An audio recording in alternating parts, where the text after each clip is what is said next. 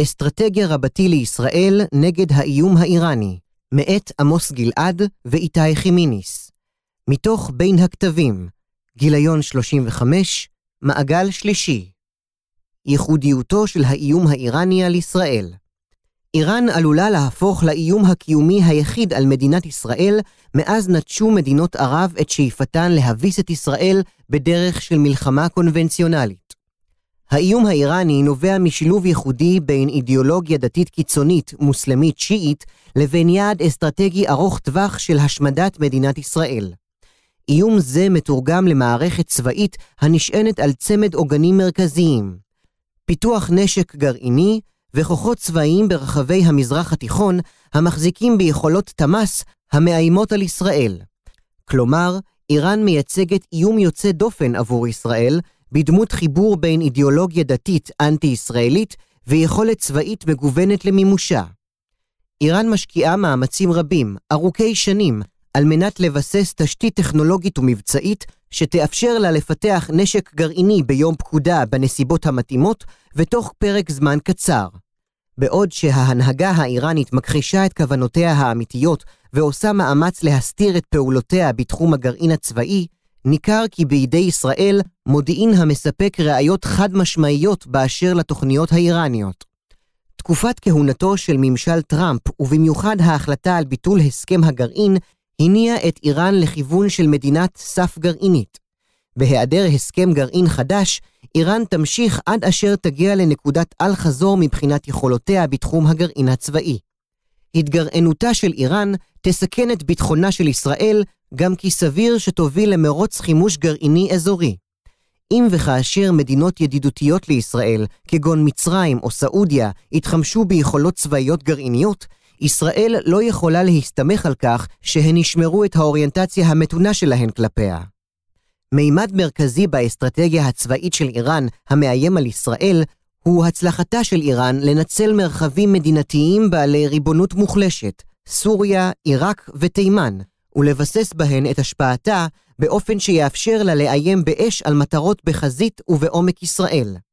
יכולת התמ"ס האיראנית מורכבת ממספר רבדים, תעשייה צבאית מתקדמת, אלפי חימושים הקיימים בידי חיזבאללה, יכולות דיוק שאיראן שוקדת על המשך שכלולן, כטב"מים חמושים וטילי שיוט המועברים לשלוחיה. לכך יש להוסיף את כוונותיה להפעיל כוחות התקפיים בשטח ישראל, החל ממנהרות חיזבאללה וחמאס וכוחותיהם הקרקעיים, ועד למיליציות העומדות לרשותה בשטחי עיראק וסוריה. מעבר לכך, איראן פועלת במטרה לערער את יציבות שותפותיה של ישראל באזור, כגון ירדן וסעודיה, במטרה לחזק את מעמדה היחסי במאזן הכוחות האזורי, ובאופן הפוגע באינטרסים ישראלים שונים, למשל ביטחון הגבול המשותף עם ירדן. מה על ישראל לעשות? ראשית, ישראל נדרשת לזהות את איראן כאיום המרכזי אליו עליה להפנות את כלל המשאבים והמאמצים הדיפלומטיים, הצבאיים, המודיעיניים והביטחוניים הנחוצים לכך. האסטרטגיה הישראלית צריכה להתמקד בפגיעה ביכולותיה של איראן ולא בהשפעה על כוונותיה, תוך יצירת חזית הרתעה בינלאומית מולה.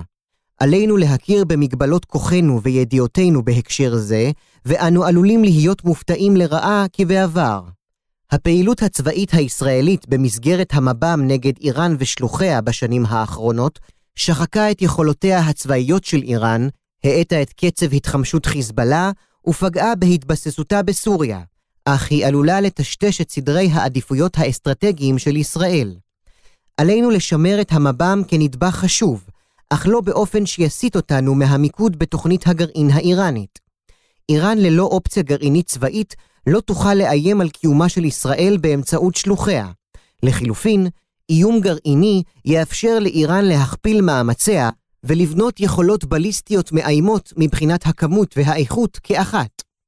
מרכיב מרכזי באסטרטגיה, אולי המרכזי ביותר של ישראל נגד איראן, הינו מרחב הפעולה הצבאי שלה ויכולתה לפעול באופן עצמאי נגד איראן ושלוחיה באזור.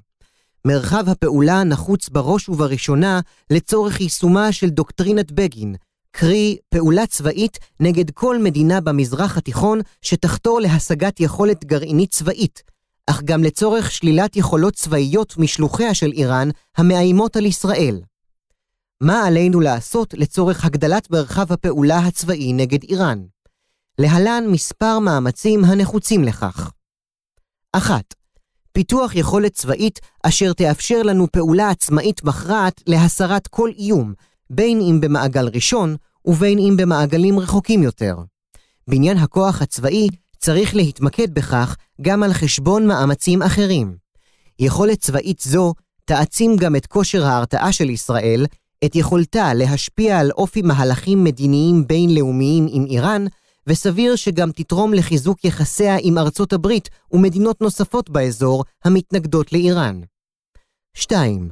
מאמץ ביטחוני, דיפלומטי ומודיעיני לשימור היתרון הצבאי האיכותי של צה"ל כצבא החזק ביותר במזרח התיכון.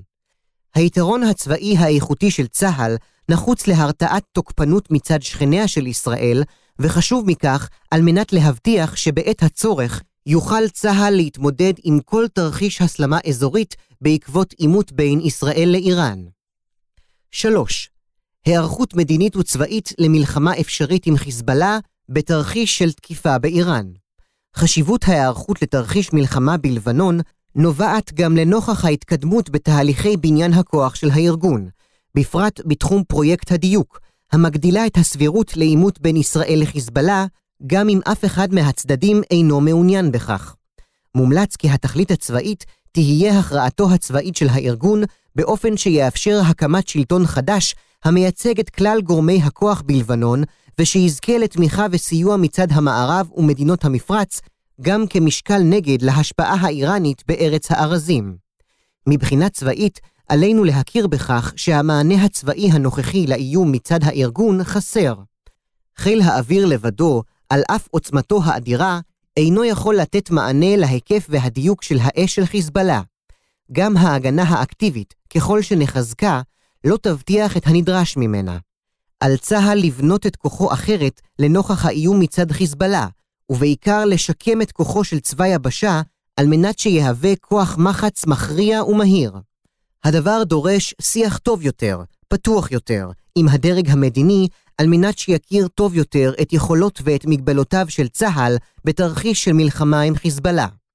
לצד זאת, ההיערכות המדינית למלחמה צריכה להתמקד ביצירת קשרים חשאיים עם כלל גורמי הכוח בלבנון, אשר יהוו את הבסיס לשלטון החדש, שיאפשר נסיגה מהירה ושיח מתקדם עם ארצות הברית, מדינות נבחרות באירופה ובאזור, לצורך רתימתן למאמץ יצירת סדר חדש בלבנון בתרחיש של מלחמת אין ברירה.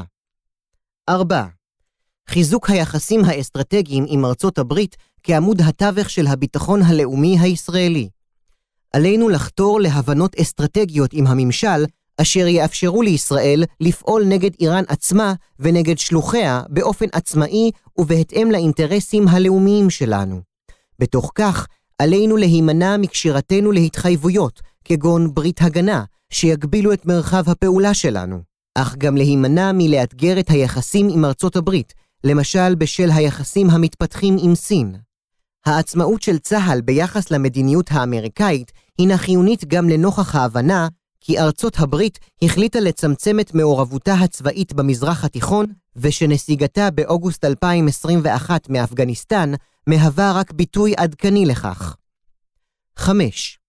צה"ל צריך להרחיב את מעורבותו במעגלים רחוקים יותר, כגון עיראק ותימן, בתיאום עם ארצות הברית ומדינות המפרץ, כמרחבים בהם לאיראן אינטרסים חשובים, ושפגיעה בהם יכולה להעצים את תחושת האיום של השלטון האיראני ולשבש את תוכניותיו להגמוניה אזורית.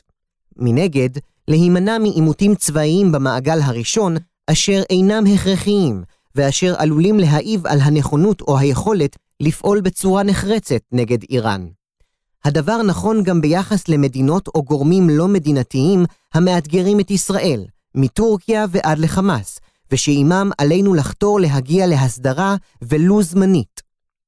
6. להעצים את שיתוף הפעולה עם מדינות ערב הסוניות, ובראשן מצרים, ירדן וחלק ממדינות המפרץ. ישראל צריכה לדעת שהיא יכולה לפעול צבאית נגד איראן מבלי לחשוש מתגובת מדינות אלה, או מהשפעת פעולותיה על מערכת היחסים עימן. מעבר לכך, שיתוף פעולה עימן מפנה את ישראל מעיסוק בסוגיות ביטחוניות אחרות, משניות בחשיבותן ביחס לאיום האיראני, ומבצר מערכת בריתות אזורית נגד איראן. מכאן גם נובע האינטרס הישראלי ביציבותן של מדינות אלה. ההתקדמות החיובית ביחסים עם מדינות אלה, ששיאה האחרון בהסכמי אברהם, אומנם מגלמת פוטנציאל להרחבת שיתוף הפעולה הביטחוני, הצבאי והמודיעיני, אולם ישראל צריכה להכיר בכך שלא תוכל לרתום אותן לפעולה משותפת במסגרת קואליציה או לגייסן לפעולה עצמאית נגד איראן. 7. מאמץ מתמשך לערעור יציבות שלטונו של המשטר האיראני עד כדי הדחתו, על אף שהסיכויים להצלחה בכך אינם גבוהים. לחצים כלכליים, לרבות הסנקציות, לא יוכלו להשיג יעד זה. עם זאת, הסנקציות כן מחלישות את המשטר, מגמה שיש להעצימה ככל הניתן. 8. מאמץ חשאי, עצמאי ועם שותפות נוספות, שתכליתו שיבוש התקדמותה של תוכנית הגרעין, ולו לצורך הרחקת המועד בו איראן תוכל לעשות את קפיצת המדרגה ליכולת גרעינית מבצעית צבאית. לכך יש להוסיף מאמץ דיפלומטי ומודיעיני רחב ומתמשך מול מדינות העולם וארגונים רב-לאומיים לצורך הרחבת הלגיטימציה המדינית של ישראל לפעול צבאית נגד איראן בעת הצורך, ועל מנת להדוף צעדי ענישה מדיניים ואחרים ביום שאחרי. 9. העמקת התיאום הטקטי עם רוסיה. לשתי המדינות קיים אינטרס משותף שיש למנפו. רוסיה אינה מעוניינת, בדומה לישראל, בנוכחות איראנית רחבה ומשפיעה בסוריה. עלינו לנצל זאת לצורך הפעילות הצבאית נגד יעדים איראניים בסוריה ולצורך סיכול איומים מתהווים משטח המדינה. עם זאת, רוסיה רואה בסוריה כבת חסות, ובכוונתה לתמוך בצבא סוריה ולבנות את כוחו, עד כדי הפיכתו לכוח צבאי המאיים כבעבר על שלמותה הטריטוריאלית של ישראל וביטחון אזרחיה. לסיכום, ישראל צריכה להציב את סיכול תוכנית הגרעין האיראנית במוקד סדר היום האסטרטגי שלה. צה"ל הוא הכלי המרכזי שיש ברשותה של ישראל לצורך כך, ועליו להכווין את בניין כוחו בהתאם. לא ניתן יהיה להרתיע את איראן מחתירה ליכולת גרעינית צבאית, ועל ישראל לבנות יכולת צבאית מכרעת. מרחב הפעולה הצבאי של ישראל נגד איראן תלוי בראש ובראשונה בבניין כוח יהודי, כמו גם בהצלחת התיאום האסטרטגי עם ארצות הברית, על מנת שיתאפשר לישראל לפעול בצורה עצמאית נגד איראן אם תידרש לכך. ההמלצות השונות אשר פורטו במסמך זה בוודאי מחייבות להתייחס לשאלה של סדר עדיפויות ולאילו מבין ההצעות שהוצגו יש להעניק דחיפות מיוחדת. על רקע זה, ולנוכח הערכה כי לישראל קיים עוד מרחב השפעה על תוכנית הגרעין האיראנית באמצעים דיפלומטיים, אך גם חשאיים וחסויים, מומלץ להתמקד בראש ובראשונה בבניין כוח מואץ לקראת האפשרות של מלחמה עם חיזבאללה. כוח צבאי מכריע שכזה יקנה בסופו של דבר גם מרחב פעולה אסטרטגי למקבלי ההחלטות הישראליים, אשר ידעו כי גם אם ייאלצו להורות על פעולה צבאית ישירה נגד מתקני הגרעין של איראן, צה"ל יוכל להתמודד עם התגובה לכך, בין אם ישירות מצד איראן ובין אם מצד חיזבאללה. סוגיות ביטחוניות נוספות העומדות על מוקד סדר יומה של ישראל, חשובות ככל שיהיו, בדגש על העימות המתמשך עם חמאס בעזה, אסור שיסיטו את תשומת הלב של ישראל מהאיום האיראני כאתגר המרכזי לביטחון הלאומי של ישראל.